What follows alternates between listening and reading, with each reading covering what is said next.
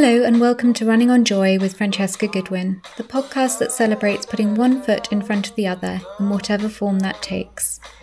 This is a podcast that explores how we can live in a more connected, creative, and compassionate manner for the benefit of our communities, our planet, and our own mental and physical health. I'm your host, Francesca Goodwin, and every week I'll be asking a new interviewee what joy means to them. Running on Joy is ad free but if you enjoy the show, please do take a moment to leave a review and give feedback wherever you listen to your podcasts. You might also consider supporting the work of Running on Joy guest Dan Lawson through rubbish shoes and rerun clothing to end the cycle of wastage in the sports clothing and footwear industries. Follow at rubbish shoes and at rerun.clothing on Instagram for further information. how to compromise. Your answer as a hero, but leave a fool behind. Whoa. Hello, everyone, and welcome to a Friday edition of what I'll now be referring to as the Shining Lights series, platforming lesser known voices with their own incredible stories of showing up, shooting their shot, and putting one foot in front of the other. You can check out my previous interviews with Alvaro, Jean Baptiste, and Stian for further inspiration. My guest today is a cyclist based in the Lake District who is the founder of Lakes Gravel Gang, a women's only cycling group which has now grown to over 150 members. I'm really looking forward to finding out more about their relationship with a sport that is growing in popularity and the experience of leading such a special community. I'll now hand you over to them so that they can introduce themselves in the manner of their choosing. Brilliant. Hello, I'm Emily Wormald. Um, my pronouns are she, her, and yeah, I live in the Lake District. Started Lake Gravel Gang in January 2021, and um, yeah, it's a brilliant little community. In the slightly chilly Lake District today, we've just been talking about zipping yeah. the coat up before before coming on air. so let's just talk about your journey to start off with, um, Emily. What was growing up like for you? Yeah, um, so I was born and brought up in Norfolk, Norwich, so flatlands of east of England, mm-hmm. um, and it I mean, while I can look back now and see that Norfolk is a lovely city and a, like Norwich is a lovely city and a lovely place to visit, growing up I found it a pretty boring place. Um, I I don't know, like I loved doing outdoor sports, um, but we always used to could only do those on holiday. Um, so my family is super kind of outdoorsy and had the amazing chances growing up to kind of go on holidays up to the Peak District and Lake District pretty regularly for walking. Um, and I, my, I don't know why my parents. I don't. I'm still never really worked out why my parents did it, but we lived in New Zealand for a year when I was eight, um, and we just my dad took a sabbatical and did that for a year, um, and so I had amazing opportunities to get outside while I was growing up, and um, mostly loved them, but I definitely was very resistant to uh, when I was younger, kind of pre 12, 13. I was pretty resistant to being out in the cold, being slogging up hills. It was very much my parents loved it. I wasn't so sure. And then when I was 12, I went on my first kind of proper um, trip away with a scout group that I was part of, and it was a really amazing kind of proactive, really out there scout group. Even though it was in Norwich, we did some really brilliant outdoor activities and expeditions. And the first one I went um, went on was to Norway, Norway when I was 12, and we went for two and a half weeks. And I came back a different person. Suddenly, I liked the outdoors for myself, and I um, liked walking up hills, and I liked being out and about and carrying my stuff on my back. Um, and then, kind of from there, I realised I liked outdoors and did it all. Yeah, kind of did it under my own steam. But cycling was never something I was that bothered about until I went to uni because I think I always had my mum's hand me down bikes or bikes that I just wasn't in love with. Or that was always the excuse. um, so I just wasn't wasn't that bothered about bikes. Um, for most of my life, and now it's changed. so hills, hills were in the picture post Norway. That sounds like an amazing experience as well. Was that with the venture venture scouts when when you it was with kind of yeah scouts when I was um, when I was 12, um, and I was part of that scout group until I left for uni. Mm. Um, and actually, we did some amazing things, like the kind of the thing, the effort the volunteers that were running that scout group put in really have shaped my life and um, have made me kind of the confident, outgoing um, person that loves outdoors that I am. And I really um, they, they're doing they did an amazing thing with that scout group so yeah norway for a couple of weeks and then we would each, and then other years we'd go to the Lake District, or we would. I did a trip to Colorado and Utah when I was two years after Norway with the Scout group. Like they were incredible, really, and and actually, um, while it was in quite an affluent area, they were very welcoming and open to people coming from all over Norwich. Um, and we did some brilliant fundraising and stuff like that, which made the the trips relatively accessible. Um, but still obviously pretty expensive. So yeah, amazing that my parents could support that and send me to that group. That's awesome. And I guess um, mm. I mean we'll come on to to your own community that you've set up um, yeah. a bit, but I guess there's the kind of seeds there in my mind of, of sort of that yeah. that building and connecting of people mm. in an inclusive manner. Um, yeah, right, definitely. right back, right back then. yeah, and I was um, I was really fortunate growing up to be part of lots of these different little pockets of community, and um, that really, yeah, I really liked that being around people, like-minded people, doing things, and actually just being part of this really supportive, lovely community mm. of. Um, yeah, so cycling growing up, my parents were always like we'd always I'd try and they'd try and get me to cycle to school or cycle into town, and it was all like very accessible, very short distances. Obviously, Norwich is very flat, but I just didn't like it. I was like, I want to walk. Or school, I would scooter to primary school, and then I'd walk to high school, even though it would have been far quicker on a bike.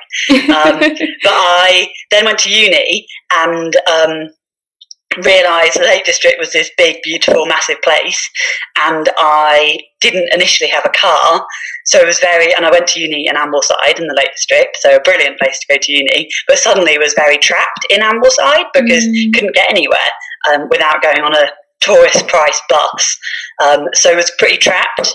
So got a mountain bike. I spent my first I mean, a really big chunk of my first student finance payment on a mountain bike.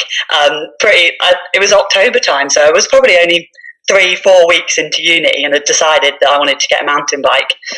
Um, and my boyfriend at the time was super into mountain biking, and so started mountain biking on this second-hand bike that I brought, and realised that you could see see the Lake District slightly more than you would be able to walk and I mean, at that time, I wasn't super strong or fit on a bike and would moan a lot. Um, and it was very much like, um, it wasn't my, it wasn't, I don't think it was actually my hobby at that point either.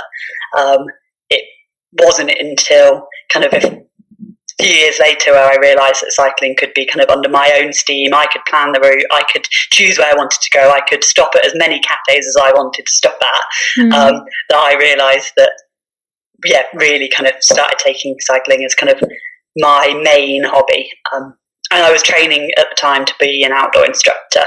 Um, that was uh, my degree was in outdoor leadership, um, and then I was full steam ahead to being an outdoor instructor. Um, so cycling was always the bit that I wasn't doing for work. It was always um, climbing and hill walking and paddle sports was work, and then I'd go for a bike ride, and that was a really nice defined um, kind of what was work sports and what was my personal hobbies. And it sounds like it was very much for you kind of a way of, of connecting with a broad range of landscape as well of kind of mm. sort of freedom through wheels in a way. Yeah, definitely. And I think in in the lakes, rather we've got amazing climbing, um, you would drive into the Langdale Valley, for example, walk half an hour up to this crag, and then you'd spend all day on this one bit of rock, and you would only see that one view. You'd only go to that one place. Um, and I found, yeah, like it was great. But then suddenly biking, you could actually lap round ten valleys a day if you it was if it was a big day out, or even like I've, some of the big rides I've done in the lakes have been yeah, kind of your I could do a whole a whole lap of kind of one side of the Lake District in the entire day, and that's just so yeah would never happen if you were doing a hill walking day or a climbing day. Um, so that kind of just seeing loads of places, um, moving through landscapes, like so beautiful to kind of enter into a valley and then exit the other side of it. Um, yeah, that's such an amazing thing to be able to do. And to really feel a kind of sense of accomplishment in that, mm. I guess, as well. You talked about the idea of um, sort of owning your experience as well, mm-hmm. and that coming from being able to kind of plot your routes and things like that. Yeah. And yeah, it's definitely found a lot of kind of, I hate the word, but empowerment. Yeah. Um, I, I mean, it's cheesy, isn't it? I, there should be a better word. Um, but I think I realise my own skills, ability, and capability to kind of move myself and my bike from one place to the other and deal with the things along the way, whether that was a technical bit of terrain or whether that was a, a mechanical on my bike. And actually, the more of those days out I've had of kind of being, yeah, like looking after myself and, and picking how my day goes, whether I turn back or whether I cut that bit short or whether I extend further or whether I plot a route that goes to all of my favourite cafes in the South Lakes in one day. Like I can, I have that autonomy and um, ability to do that, and it makes me feel. It, yeah, I, find, I find them such you know, really empowering days out where I've sort I've done made my own made my own way. No, that's cool. Let's reclaim that word empowerment, I think. empowerment, with all the caveats that go with it, let's go with it. and you talked about kind of the fact that your um the, the bike that you got, the mountain bike, obviously mm-hmm. that was kind of splurging quite a lot of your your student loan, whatever at the time and things. But yeah. there is um there is the idea with cycling as well that, that it needs a lot of equipment and things like that yeah. and having to kind of maintain the bike. Did you find that a little daunting in terms of getting into it in the first instance? Yeah, I think it's such a complicated one. I think there's so many like while cycling in one way is super simple, in another it's like it's so hard to get into and and to the equipment can be such a barrier. And I think um, there's a lot of stigma about having the right bike or mm. the cool, like the most kind of modern technology on bikes, or and that is a big blocker to people getting into cycling. Um, and I think for me at the time, I was really fortunate that my boyfriend at the time knew lots about bikes and could tell me which second-hand bike was a decent investment of my money and fix it when it went wrong. And then it wasn't until later that I learned to do it myself. Um, and then I think that's when a lot of this empowerment started of actually, I can look after my own bike. I can make a decision about what new bike I want to buy.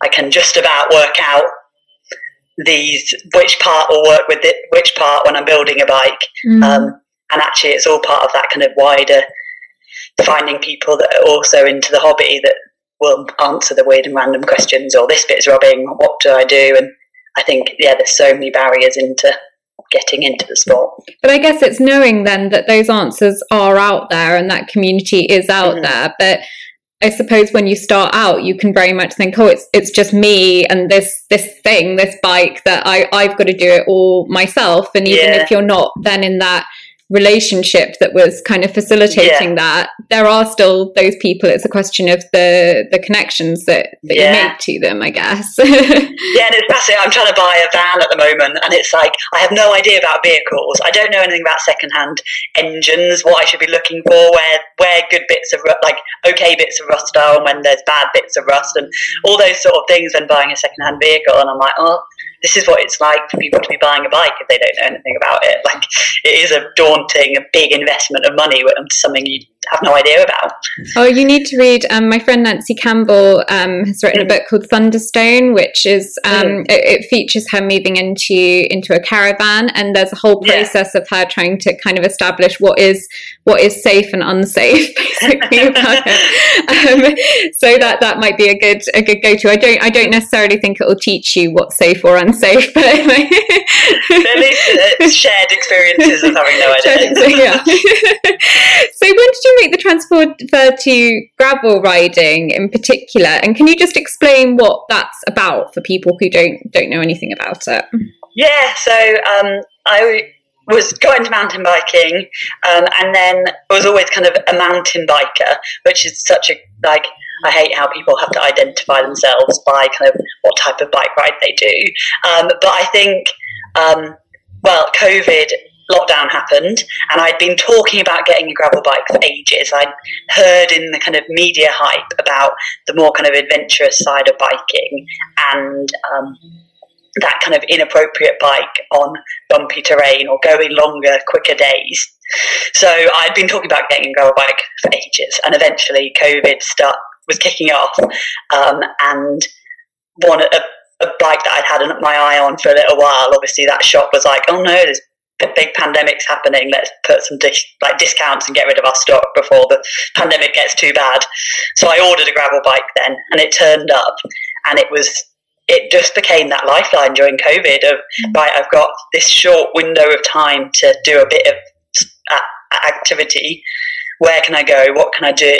And this this bike that yeah, kind of had slicker tires and was moved slightly faster on the roads than my mountain bike did. It meant I could ride from living in a town into the countryside into like some really beautiful edges of the Lake District and had that freedom of kind of being able to go for a journey despite it only being for a couple of hours within the COVID restrictions. So, yeah, kind of started that and then very quickly mountain biking was kind of not really the done thing to be doing for quite a lot of that first year of COVID because it's much more dangerous. You're much more likely to fall off and need mm-hmm. mountain rescue or um, whatever. So the gravel bike was a brilliant way to explore from the door and go out and about and have these adventures.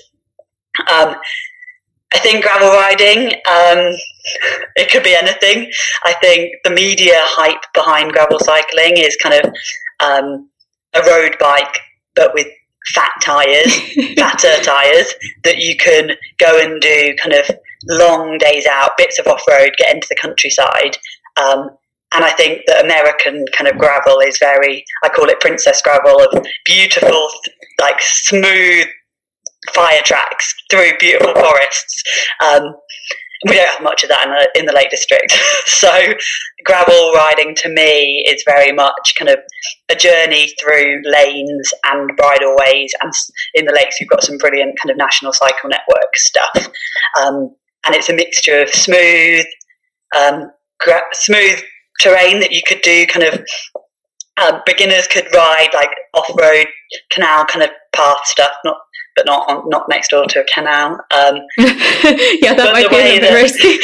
yeah, no canals in the Lake District. But I think the way that I I ride my gravel bike is very much the kind of more adventure cycling side of things of of taking this bike that could do most terrain if you're willing to throw it down something um, and going for a little, going for an adventure. So whether that's kind of a, a, morning where you go on a mixture of bumpy stuff that's a bit inappropriate and you probably be should be on a mountain bike, um, or nice smooth stuff, or it could be a multi-day trip through through an area that's kind of a lot of mixed terrain. So that's kind of mine's very much adventure side of gravel riding, I'd suppose, I suppose.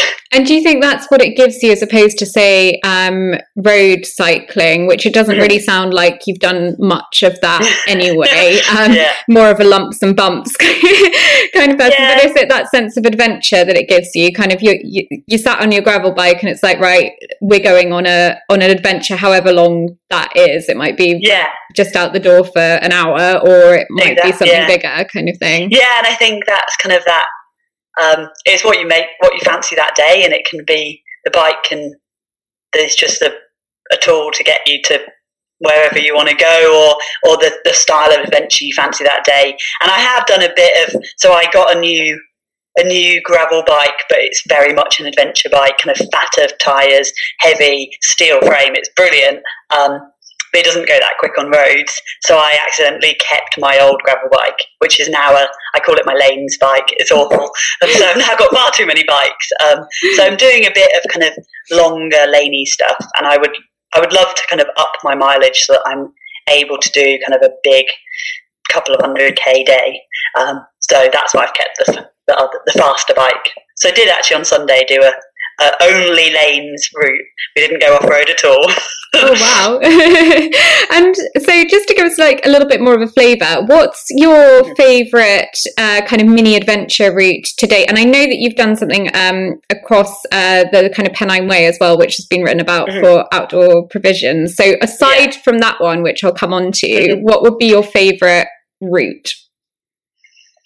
Oh, I mean, there's some beautiful stuff in the south of the Lake District, um, and it's the, my standard go-to stuff. You can within kind of um, um 20 minutes, half an hour from my door, I can get down to Windermere and I can cross the, the lake on the ferry because adding a ferry to a day out makes it a, a brilliant adventure. It's a holiday. It's and a holiday. Can, with the car ferry, you can cross the lake, and then once you're on the other side of the lake, there's a beautiful gravel track up the side of Windermere, um, and it's kind of it is that princess gravel. It's mostly smooth. It's got be- trees all around you. The lake's right there, um, and it's just suddenly you're kind of in the middle of feels like nowhere. I mean, there's lots of lots of dog walkers and families and stuff, but that's beautiful. And then from there, you can access kind of so many brilliant kind of trails and some great cafes and wander around the lakes. And yeah, I think that kind of standard South Lakes kind of day out. There's just so many options and so many little bits to add on or cut that corner or go there. Um, it's yeah, it's really yeah, some really good out the door adventures. So sort of choose your own adventure thing. I'm also going to totally coin that princess gravel terminology as well. Yeah, I, I can't remember who it was, but someone, um, someone that from I think they were uh, they were a Londoner or a down south person that talked about Princess Gravel, and I, I heard it, and so I was like, I love that. So it's not my term. I can't remember who it was. I stole it from. it's why I tried never to read like shoe reviews on on an American review website because it, it's not the same kind of trail. No. They're not going to do mud ever. but certainly no, not the kind of sticky stuff that we have over here. So. It's either mud or bumps here, isn't it? We don't get much else. It just turns sloppy in winter or it's really bumpy. so, what do you think the barriers are? I'm um, kind of moving on now to talking about Lakes Gravel Gang, but what do you think the mm. barriers are for women getting into cycling? Oh, I mean, there's so many, isn't there? And I think um, I, there, it's such a it is an expensive hobby to get into. Bikes are expensive, all the equipment that comes with that, and I think the media doesn't do a very good job of of helping because it looks like you've got to have the, the newest gravel SPD shoes or um, the specific um, clothing, the kind of gravel range, rather than being a roadie or a mountain biker. There's all this clothing and equipment that it seems like you have to have, um, and I think that's a huge fan- financial cost to get into. And I think there is a brilliant kind of movement of these inclusive cycling club that um, are pushing that you can turn up with whatever you want. As long as you've got a helmet and a bike that's safe to ride then that's grand. It doesn't matter if you want to wear road cycling kit mountain biking kit or the clothes you went and did the supermarket shop with before you came on the rides and it doesn't matter. And um, so I think kind of yeah that is a huge barrier. Um, but then also kind of time and other commitments that that women and yeah people have I think that um, it's a well known fact that women have less leisure time, especially if they've kind of got um, got children or families or dependents. Then that's yeah. How do they how do they make time to join a group ride that could be a question amount of time on a Saturday morning if they've got kids that need need looking after? Um, and I think that yeah, time is a big barrier. And then I think also think there's a, a whole the whole confidence thing of people um, not not being confident to ride their bikes on their own or join a group ride, whether they've had previous bad experiences riding in a group before, or they um, aren't sure what to do if they get a puncture, so don't feel confident to join a group of strangers in case they get a puncture and then look stupid. Mm. So um, I think that kind of it takes a big step of confidence to join a group um, cycling or to jo- to go out cycling on your own because there's scary cars and people and lots of unknowns that yeah what happens. So i think that's a huge um, a huge barrier. And it's just there's not it's hard to see. I think a lot of people struggle to see their place in cycling um, when it is a very kind of white middle class male dominated sport. Um, and how do how do people that don't fit into those categories see it as a, a sport that's marketed for them or as a sport that's accessible and welcoming for them if they can't see themselves in the people doing it yeah and i guess that comes back to what we were discussing really at the start of the conversation mm. with identity um, mm. and that you somehow have to be labeled as as something um, yeah. and, yeah. what a cyclist looks like and what it doesn't look like mm-hmm. and how much time you have to put into it and what training you mm-hmm. have to do and what you eat and everything that goes yeah. into that um, mm. i can imagine that's quite a daunting prospect and feeling like do i match that yeah and there's so much about kind of all like the, yeah, there's so many people that are obsessed by the stats of how far did you go, what was your average speed, and those sort of things. And it's like actually, we need to amplify the voices of people that are going for a pretty standard adventure, riding five, ten kilometres, or riding around their local park. And if for them that's what they want to do, then then we should be celebrating that. Or that's a brilliant place for people to be starting and accessing the sport. Um, and there's nothing wrong with that. It doesn't have to always be about distances or um, PL average speed or any of those things. Yeah, because at the end of the day, no one cares, and I think that sometimes, exactly. sometimes when you're doing kind of, you're pushing yourself in challenges and things, and you think, mm-hmm. actually, it's probably quite valuable to tell myself sometimes, no one cares. yeah, you, are literally the only one who's putting this pressure on yourself to to be that thing, um, yeah. and and no no one minds because they're all they're they're doing their thing as well and caring about their thing, and who cares about that? So. exactly, and we should all just be yeah doing what we love to do and being proud of that of actually i love going for a saturday cafe ride and there's nothing wrong with that. Or and then also i think then it's hard because actually people might want to shout about their achievement of riding a really long way and it's making sure that we find the right balance of amplifying everyone's voices and celebrating everyone's achievement because for them whatever's an achievement to them is something to be celebrated. I think that's an amazing message, actually, and yeah, it, it mm-hmm. you know we need to celebrate people doing these these epic things, but yeah. if that epic thing is finding time with a crying baby at home to go mm-hmm. out round the park, that is yeah. just as epic, yeah. not more so. yeah, um, 100%. And actually, for, for lots of people, going for their first ever group ride probably will be much more of a mental battle than anyone doing any of these mega challenges, riding for mm. days through the wilderness. Actually, I think that the challenge to, to try something new or put step out of your comfort zone is, yeah, is big for a lot of people. Yeah, and as you say, time is a privilege. So um, mm-hmm. it's also kind of owning that fact as well. I'm sure lots yeah. of people would would love to go on days and days and days events, but just don't don't have the time. Whether that's because of job mm-hmm. or family, um, yeah. or, or um, expectations, as as we've said. Mm-hmm. So, what was then the thinking to um, behind Lakes Gravel Gang and setting that up? Yeah, I think. Um, I mean, it was mainly a selfish ambition in a lot of ways. I um, COVID, I think, for a lot of people, but um, I, I really, I found, I found it very lonely. I, I had started a new job in which I didn't kind of know any of my colleagues, suddenly working remotely, um, trapped at home, not able to do loads of things. I was relatively new to an area, and so I hadn't met loads of people. Um, and then suddenly was very kind of confined to to the very small number of people that I had kind of any contact with, and that was really hard. Um, and I think I realised that I wasn't the only person that needed some friends, that needed to kind of broaden that the network of people they were talking to and spending time with, um, and was really I was really craving that kind of people to do things with um, that wasn't just my partner that I was living with and seeing all day, every day. Um, and so, um, yeah, and I, I spent a lot of time that um, that winter with a friend who um, was living on her own, and she kind of joined our bubble. And spent kind of brilliant time adventuring with her. And actually, it was like, right, we need to expand this. We need to. Um, that we know there's loads of women that feel the same, and so um, started.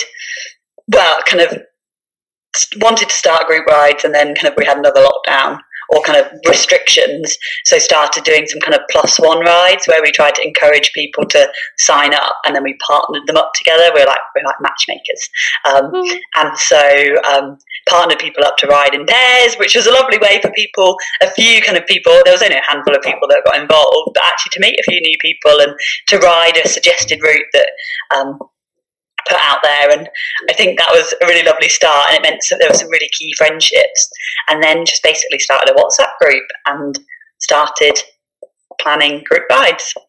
Um, and then suddenly there was loads of people turning up that had moved to the area just before COVID or even during COVID or were working remotely and just really wanted that connection. And there was a few people on that first ride that weren't really so they weren't cyclists. They wouldn't have called themselves a cyclist. Um, yeah, they but they wanted that connection with other other people, um, and I think that's what, been what's really key through the development of Gravel Gang is that we realised that um, it's about community building first, and the bikes are just the tool. Um, there's loads of cycling groups around. There's loads in the in the near and around the Lake District that do cycling really well. Um, and if people want to join a cycling group, there's loads of options for them. But actually, is there's not many groups of, of women getting out um, regularly um, for people that like cycling. So um, I think that's been that's been the success of just community building first, but bikes as the vessel. That is so lovely. And I, I, was going to say that from, from an outsider's perspective, it seems that it is about far more than simply cycling and the manner in which you built it very organically and in a very mm-hmm. kind of like human tactile mm-hmm. way um it, it seems like it's it's much about creating safe space do you think yeah. that that's how how a lot of women who join L- LGG. Can I can I abbreviate yeah. it? LGG. The gang, whatever. the gang. We call it. the gang. yeah. um, we'll go for a different different variations to the conversation. Um, so for women who join the gang, um, do you, yeah. do you see do you think they see it as that as a safe space? Yeah, and I think I mean there's always more we can do, and there's definitely times where we've slipped up, um, and I think, but that's kind of our that's our aim. That's our um, what we're trying to do. Um, and it's that kind of creating this safe environment for people to to to step. We've acknowledged that for a lot of people joining us for the first time, it will be outside their comfort zone. Um, so uh, building that kind of safe, friendly community, so people feel like that is something they can do. Um, and I think so. It's kind of it is a space for all women, um, and as well as kind of non-binary folk that comfortable in the, the space. that kind of centres women um, and the experiences of women.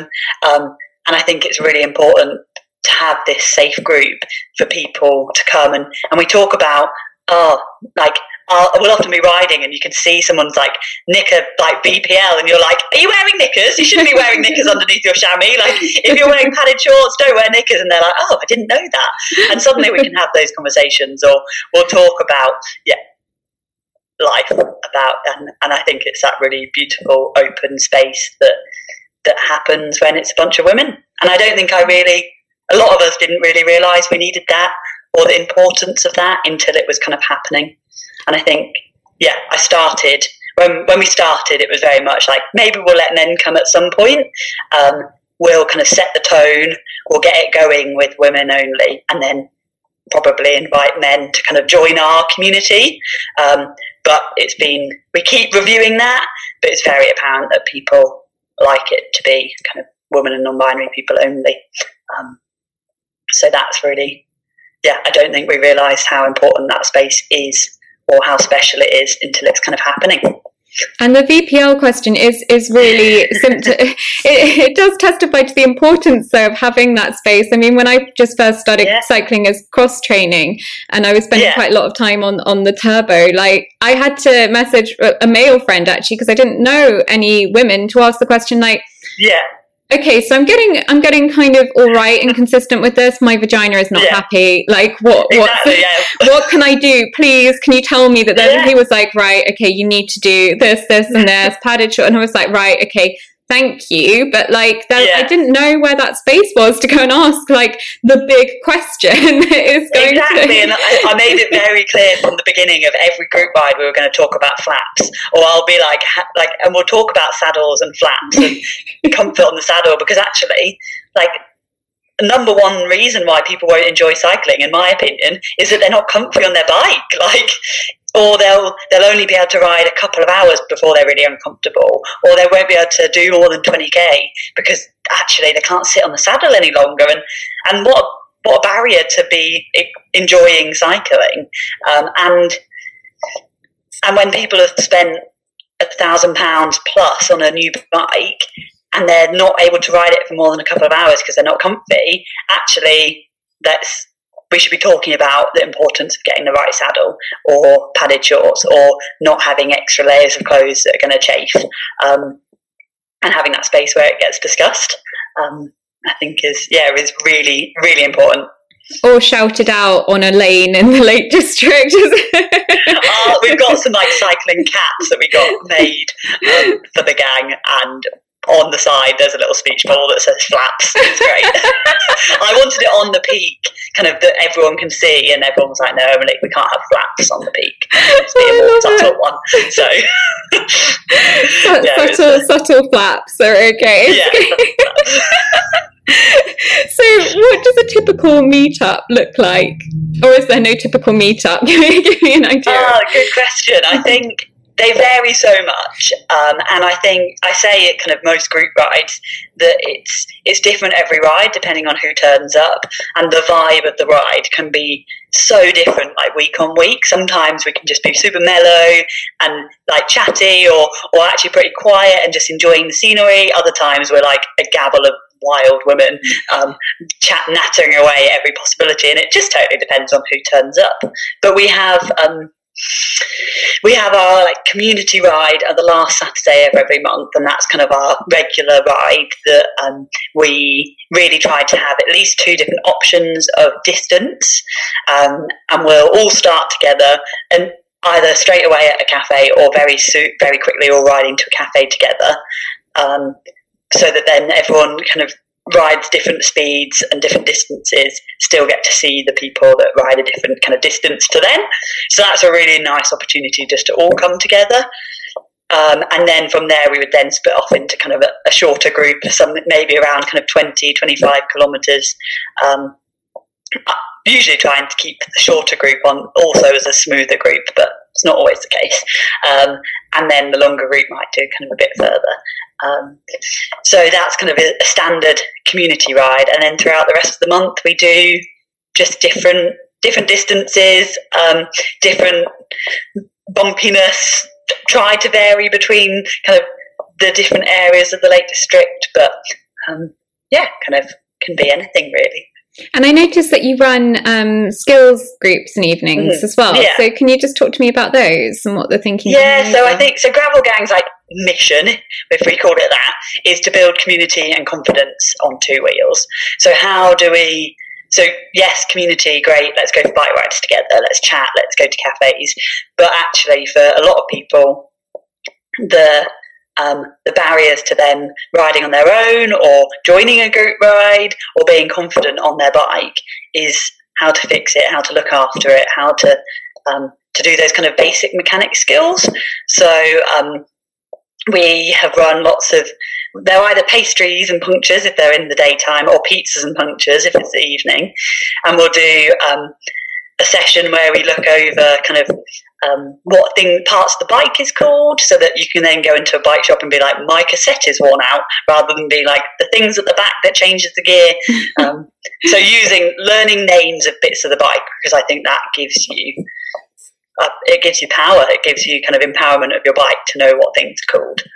Um, so we name parts of the bike, um, sticky labels all over the bike. It's great, um, and then um, go through kind of basic tools to carry and what their use is, um, so people know that on a on a for them to go riding, it's worth them carrying a pump and an in tube that fits their, fits their bike and some basic tools. And then we then go through kind of the basic puncture repair technique so that people, and practice it and practice it so that people are confident fixing their bike and along the trail as they go. Um, and so those sessions are great because they're for, for someone like me that is um, confident riding a bike, confident fixing stuff. It's such a basic thing, but actually, for people that have never practiced those things, is like that's the key to key to cycling for them. That's the key to them being able to go out on a bike ride on their own, or key to them not being terrified of this bike in front of them. Um, so yeah, they're brilliant sessions, really good. Um, and we've then done a few kind of more in-depth ones about kind of brakes or chains. Or we had um, Julia Hobson, who's a kind of a, a coach and a guide. Um, she came and did kind of a weekend more in-depth bike mechanics, and just really brilliant to see a bunch of women in a room learning about their bikes together, um, learning to change their brake pads, so they're not having to go to the bike shop and spend fifty quid for someone to do it for them. Um, yeah, it is really brilliant. That's an incredible energy, I'd imagine. And, and I, am particularly fascinated yeah. by that idea of language as well, because mm-hmm. that is historically, that has historically been, you know, the barrier to, to mm-hmm. women mm-hmm. being on an equal level as men. And I, yeah. I, hadn't thought of that in terms of being able to own that language around, around yeah. bikes as well. And it's again that idea of ownership, isn't it? Mm-hmm. And, and being able to take control. And it's the same, it's back to that kind of car analogy. When I take my car to the garage, I have absolutely no idea what they're doing to it. I don't know what the bill, all the different parts of the bill is. And it feels, I'm like, oh my goodness, this is a lot of money to look after this thing I don't understand. And I'm just passing it to some man mm. in a random garage that I don't know to sort this car. Um, and it feels very kind of like it's all just so distant. Whereas this bike, it's it is simple. A lot of things on a bike are very simple to look after and fix. Um, but actually, just not being terrified to, to turn a bolt and know that you're not going to break anything or make it worse, or or try something and give it a go. And if it doesn't go right, then you take it to the bike shop anyway. Um, so it's building that kind of confidence to give it a go, so that you can take ownership of this your bike, yeah. uh, rather than having to rely on fixing it at a bike shop um, and it's on the bike shop's turn rather than your turn. Um, so it's back to that back to that empowerment thing. back to the empowerment and that that yeah. sort of getting away from the princess narrative of not having to be saved. You can damn well save yeah. yourself, kind of thing. And obviously being exactly. you know being wise to the fact of when you need to ask for help from people, but yeah. having enough skills. Yeah, that's that a job that you can solve yourself because actually, like changing some brake pads on a bike while the, the kind of brake calipers and stuff might look really terrifying, they're actually super simple. It's one bolt, you pull the brake pads out and you put the new ones in. It's so simple, but, but people are taking that to bike shops and spending all this hard earned money on a really simple fix that they can do themselves. And then actually they can feel great about doing it themselves. Yeah, it's a, it's a win-win, isn't it? Yeah. and we talked about uh, pizza and punctures, but I've noticed that cake seems to feature quite yeah. quite as, an important thing um, within the gang. Um, and uh, what is that a big aspect of route planning? How much does cake 100%. feature? oh, I will I will always I even for my own personal riding, I'm very much like, which cafe would I like to go to? Okay, right, I've decided on the cafe, now where I'm going to ride? And I think it comes back to that kind of community building um, is that the, the cafe stop or time off the bike is actually where the community building happens because when you're on a trail, maybe you're you're in single file line, kind of not much chatting can happen, or you're riding along, but then you then you can. It's hard with a group ride. You often will never have more than like a very brief conversation with someone because suddenly you're alongside them and then suddenly you're in with someone else or it can very easily not have long kind of conversations with someone. So um, a cafe is a pivotal part to stop and chat and slow down and it gives people time to to rest if they're finding it difficult it gives them time to fap with their layers or gives them time to um, yeah kind of have a break from the cycling if that for them is the challenging part, um, and so that we can have a nice chat and eat good cake and support. I very I'm very conscious about gravel gangs.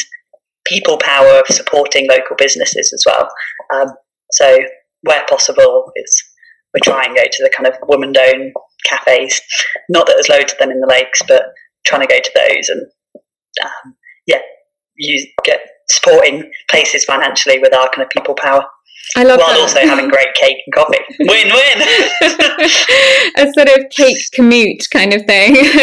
yeah, yeah. and speaking of cake, I really loved the the video on your Instagram of your birthday ride that seemed to also yeah. feature some some quite uh, quite interesting fancy dress that was going on as well. And I just wondered if you could reflect on that and the importance to you of kind of celebrating your birthday with with a ride and with a group of like-minded women. Yeah, um, yeah, it's an interesting one. I think so. Last last year was obviously first year for Gravel Gang, um, and I we were trying out all these new different things of like how how do how do we make rides work in the best way that kind of work for different people, um, and actually. Um, starting a ride. That's one of our favourite, the, the place where we met on my birthday ride is one of our favourite car parks because it's free and big. Um, and there's almost no free car parks in the Lake District. So we start lots of rides at Highcross. Um, mm. And it's also brilliant because we can, there's a, a, grassy area, so we can put up a easy up or, or come around with our camping chairs and start the ride with coffee that we brought in the back of our cars and cakes and stuff that we've all brought. Um, so we do lots of rides from there. And then I was like, right, how do we do something fun and celebrate um, just being a bit random and celebrating our uniqueness as a community. So we all turned up in dresses and it was brilliant. Um, and I think that was the first year of Gravel Gang where I was just so excited that um, that there's this community of people that are willing to go for a bike ride in dresses together.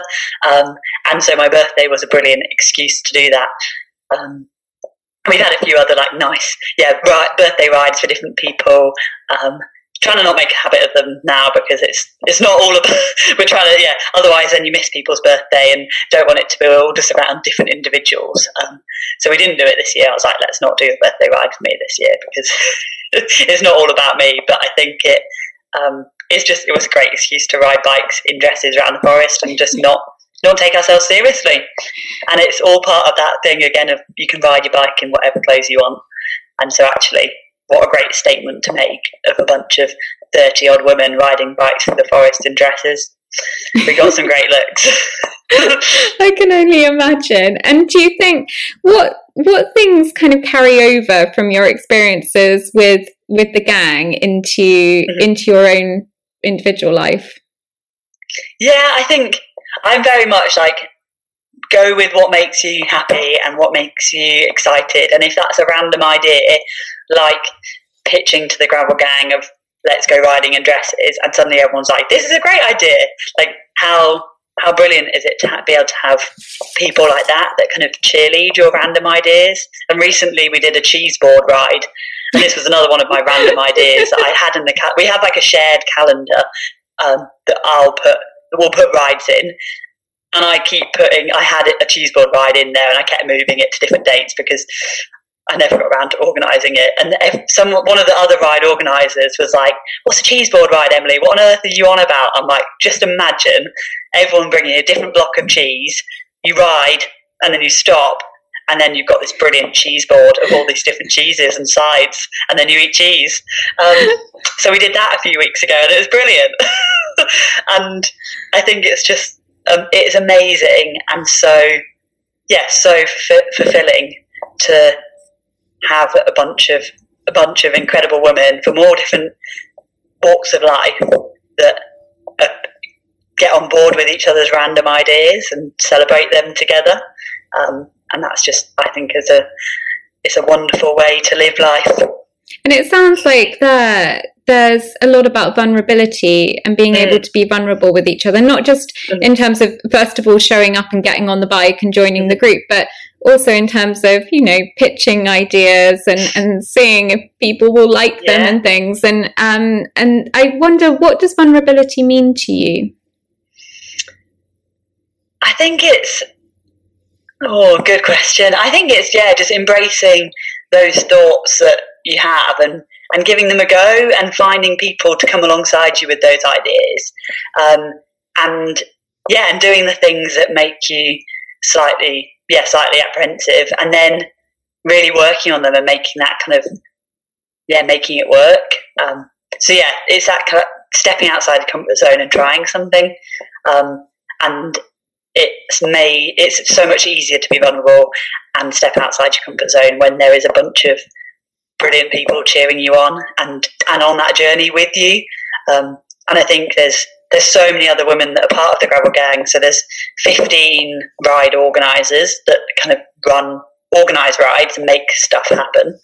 Um, and lots of them kind of a year ago would never have dreamt to be plotting, planning a route and they're not leading, but kind of organising a bunch of people to go for a bike ride. They would never have done that. So it's creating that safe space for people to, to try, and and sometimes it doesn't go right, or sometimes they get we get lost, we go the wrong way, the route ends up being a bit rubbish, and you're like, sorry, this was not gravel, this was very much mountain biking, but we're all in it together to kind of to learn and try new things and it's brilliant to see people doing different things they wouldn't normally do or, or supporting people in their kind of their journey in life, whatever they're doing. It sounds like a, an amazing sort of transfer of, of skills and, and, and support that goes on yeah. in, in, that circle. Yeah. And talking of putting yourself outside your comfort zone as well, I, I really enjoyed reading about your experience of the Pennine Rally for Outdoor yeah. Provisions, who make delicious nut butters and, um, and energy bars and, and things. Um, and can you just explain what that event was and kind of what your goals were starting it and the preparation mm. or lack of preparation beforehand that went into it? Yeah, I think um, so. I kind of, with starting gravel riding and riding off road, um, got kind of the idea of bike packing really appealed to me. Kind of traveling for a longer time through a through an area, getting from kind of point A to point B, and I'd only done um, one trip before the Pennine Rally. Um, that was my first ever bikepacking trip. Really loved it, and just that kind of simplicity of it was such a simple holiday during COVID, where kind of it was all really complicated. But actually, once we were there, once we would got off the train in um, the middle of Scotland, we were riding through this wilderness, and so I was really hooked on that. Um, but I was like, "Oh, this Pennine Rally that looks long and far. I won't apply for that." And then a few month, a month or two later, um, Kirsty, my friend, and I, we got a message from Luke and Luke at Outdoor Provisions, being like, we, we have some like vague connections with Luke and we kind of know him and he obviously had been following on what with Gravel Gang starting and was like do you guys want to do this and we were like okay. So Kirsty had Kirsty had only ever done one bikepacking trip, but as like a wine tour through the south of France from B and B to B and B, drinking along the way. So we could, I don't know how much realistically bikepacking it was, and I'd obviously only done this one trip. So it was a big for both of us. We were like, okay, we'd only really started hanging out that year. Um, we'd no, not really ridden our bikes much together, but we'd become friends through our partners being best friends. And we are like, okay, well, we're in this together now. Let's give it a go. So we did some panic training. We did one bike like overnighter trip. We were like, we should probably bike pack together and check that we can sleep in a tent together and not hate each other in 24 hours, and then we'll be fine for five days.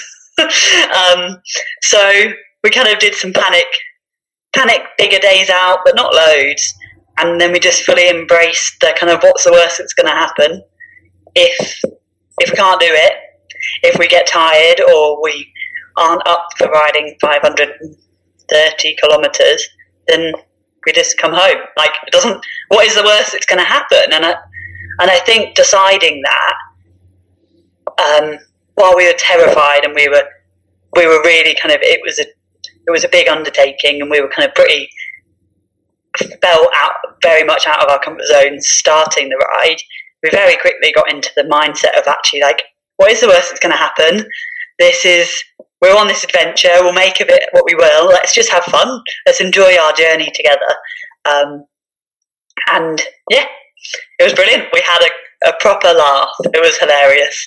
Um, and we we did cycle the whole 530 kilometers, and I don't think we we didn't really believe that we were going to make it until kind of halfway through that last day. We're like, oh my goodness, we're actually like going to be early as well. We were like phoning our partners, being like, we're going to be early, get there sooner. um, and I think, yeah, it was a really beautiful week of spending time, the two of us, solving our own problems and and having this journey as a as a pair um, when we didn't really think that we would be able to do it. Especially after the fr- friendship litmus test beforehand as well. yeah, I mean, after about day four, I was like, Kirsty, please hurry up these hills. I can't be bothered to go at your speed.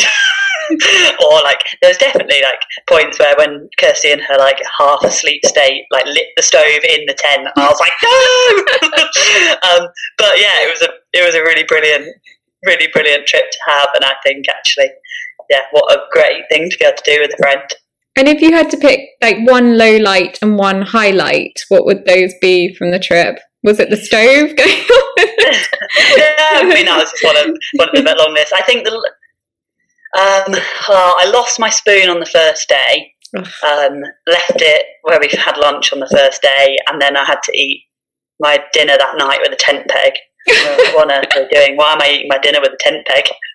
but then the next day I um, commandeered a spoon from somewhere.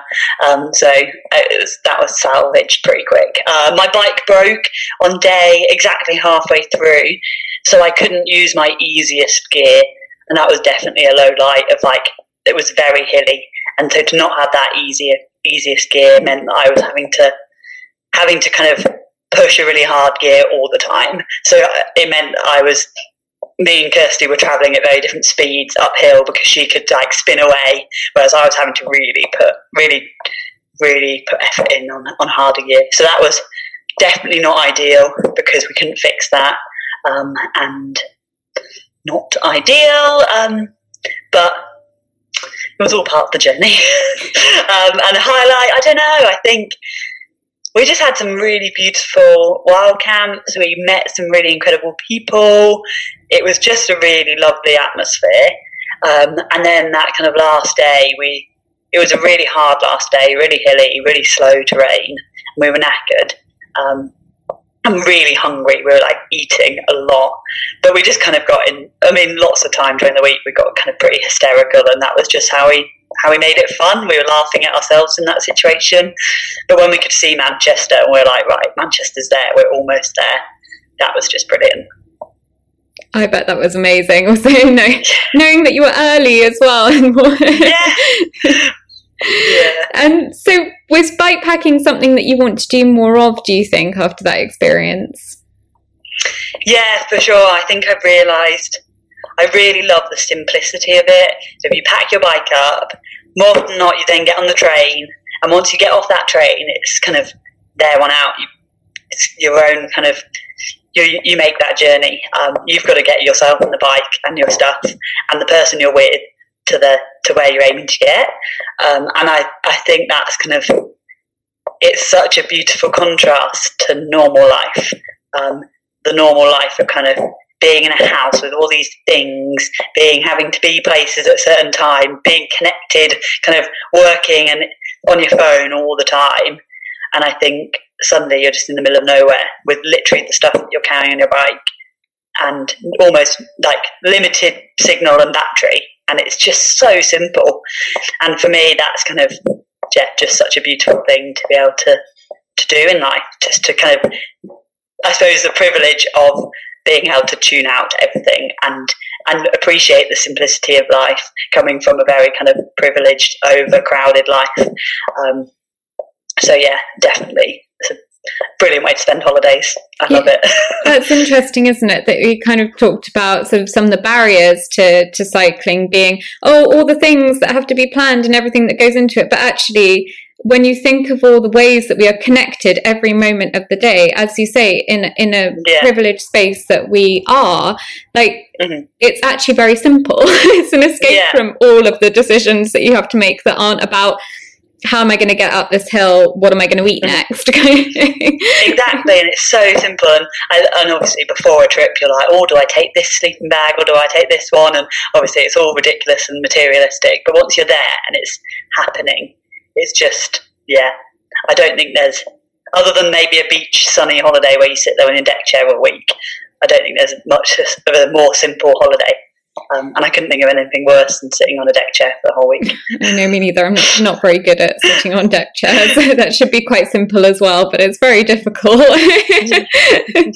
I know it shouldn't be the case, but am I right in thinking that that trip there was a 50 50 gender split on that? And how Yeah, you, so how do you think other kind events made it?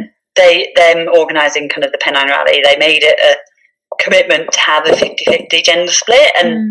and it was the, the first year it happened which was the year Kirsty and I did it um, that was the first UK um, event grab kind of cycling event that committed to having a 50-50 male female split which is just I mean I mean we can be yeah it should be the case for everything but we know it's not and actually it was a beautiful like a really amazing atmosphere a really brilliant event and it was great that they they made that a priority And do you think? Sorry, I slipped in the second part of the question whilst you were talking, which wasn't it was was rude of me. Which was about. Do you think that's what other events need to do in terms of addressing the imbalance at, at the start line, making that from the Mm. outset a priority?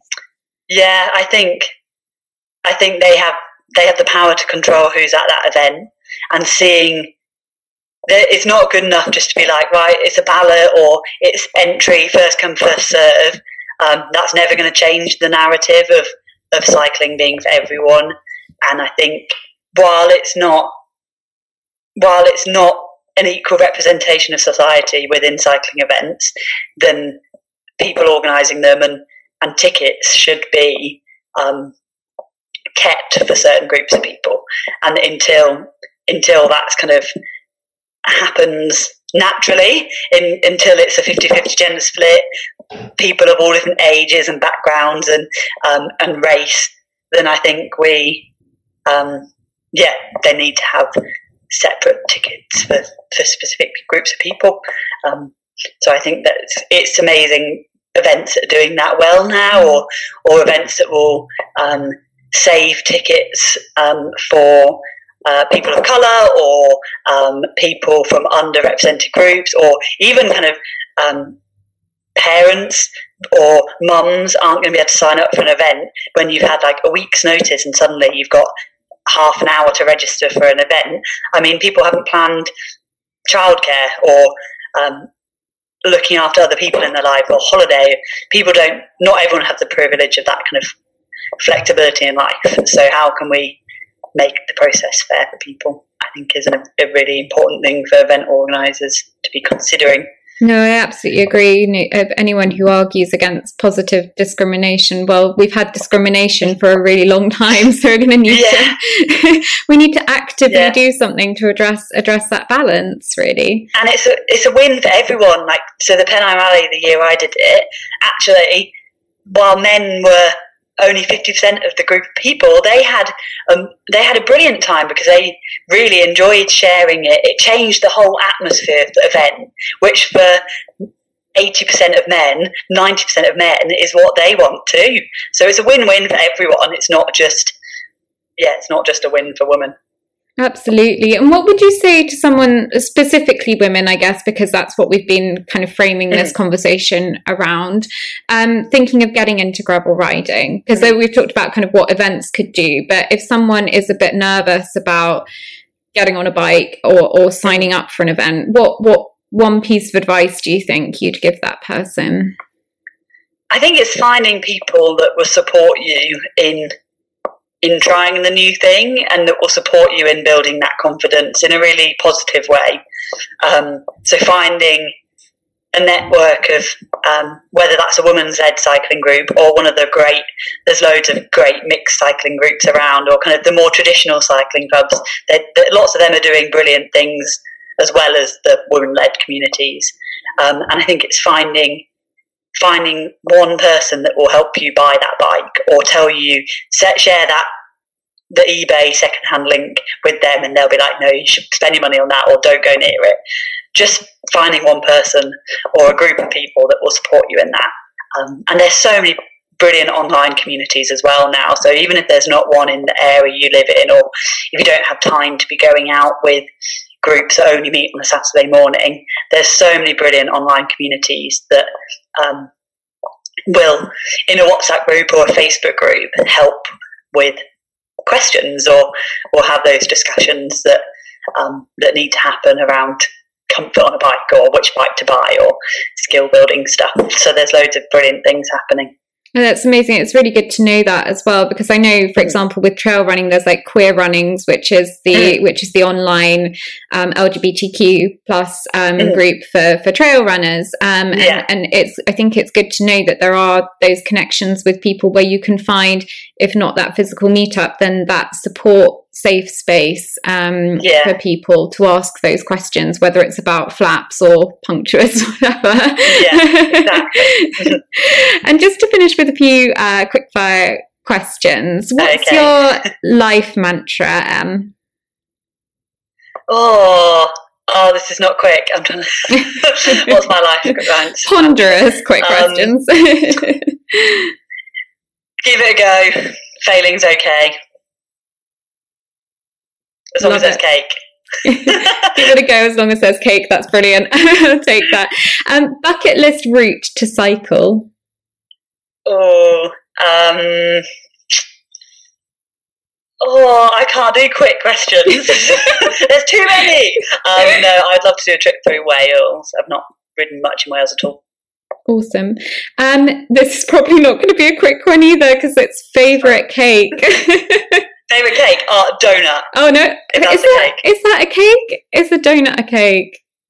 Well, it's always my go-to in a cafe because okay. there's lots of great cafes around the Lake District that do brilliant donuts. So I didn't I'm know that. that. I would never have put the Lake District and donuts together. But now, is there a particular donut that you like? Is there a variety of donuts? Or? Um, well, Chester's, one of the cafes in the lakes, does a brilliant um, does a brilliant jam donut. They make their own jam, or um, yeah, or a cinnamon bun. You can't go wrong with a good cinnamon bun. But I've got high cinnamon bun standards, whereas donuts, donuts are a pretty safe cake to not be disappointed with. my my best friend Emily, who um, just shares your name, but not a love for cycling, um, but she loves swimming, and she's definitely a, a cinnamon bun gal as well. Yeah. So I think, and cheese too. So maybe I should get her on a bike because she'd uh, she'd really Sounds love like you guys. definitely. there we go. So we talked about friend dating. I think I think you two need to need to connect. Um, and finally, uh, what I ask all my guests: um, What does joy mean to you? Finding people to share joy with and um, having an adventure. Yeah, sharing it with the right people, I think. sharing adventures with the right people. Thank you so much. Um, I've enjoyed this conversation so much and learned so much from it as well. And I think that the community that you're building i mean i haven't stopped smiling throughout this conversation i think that's just testimony to the kind of the glowing energy that i get just from from you and and what you've built and i know that there's there's others who are building it with you as well but yeah. it's just been so wonderful to hear your journey into something that has given you so much and is mm-hmm. really supporting people in a really tangible way to mm-hmm. find something that's giving joy to them as well with with cake along the way too. Lots of cake. So thank you for sharing um, this space. And is uh, the best way for people to connect with you and, and lakes gravel gang is that on instagram? Yeah instagram and then we've got a, um, a facebook group but that's mainly just for kind of organizing uh, uh, logistics events kind of group. Um, so yeah, Instagram is the best place to start. Okay, um, and I'll post a link to that in the show notes. Brilliant. Thank you. Thank you again, and and so much love and joy to you today. Thank you for having me. Come and join us for a ride whenever. Yeah, I would love to. It sounds great. I'm not. I'm not a cyclist. Well, I wouldn't classify myself as a cyclist, but maybe this conversation has actually, you know, changed my mind on that. So. Thank you, Anne. I am so grateful to the community that is growing around the podcast, and if you've enjoyed today's episode, I would so appreciate if you can share it with your communities and help spread the message of support, perseverance, and joy further. If you have any feedback or suggestions for future guests, you can find me on Instagram at running underscore on underscore joy. I'd love to hear from you. Thanks for listening, and I'll see you next time for Running on Joy.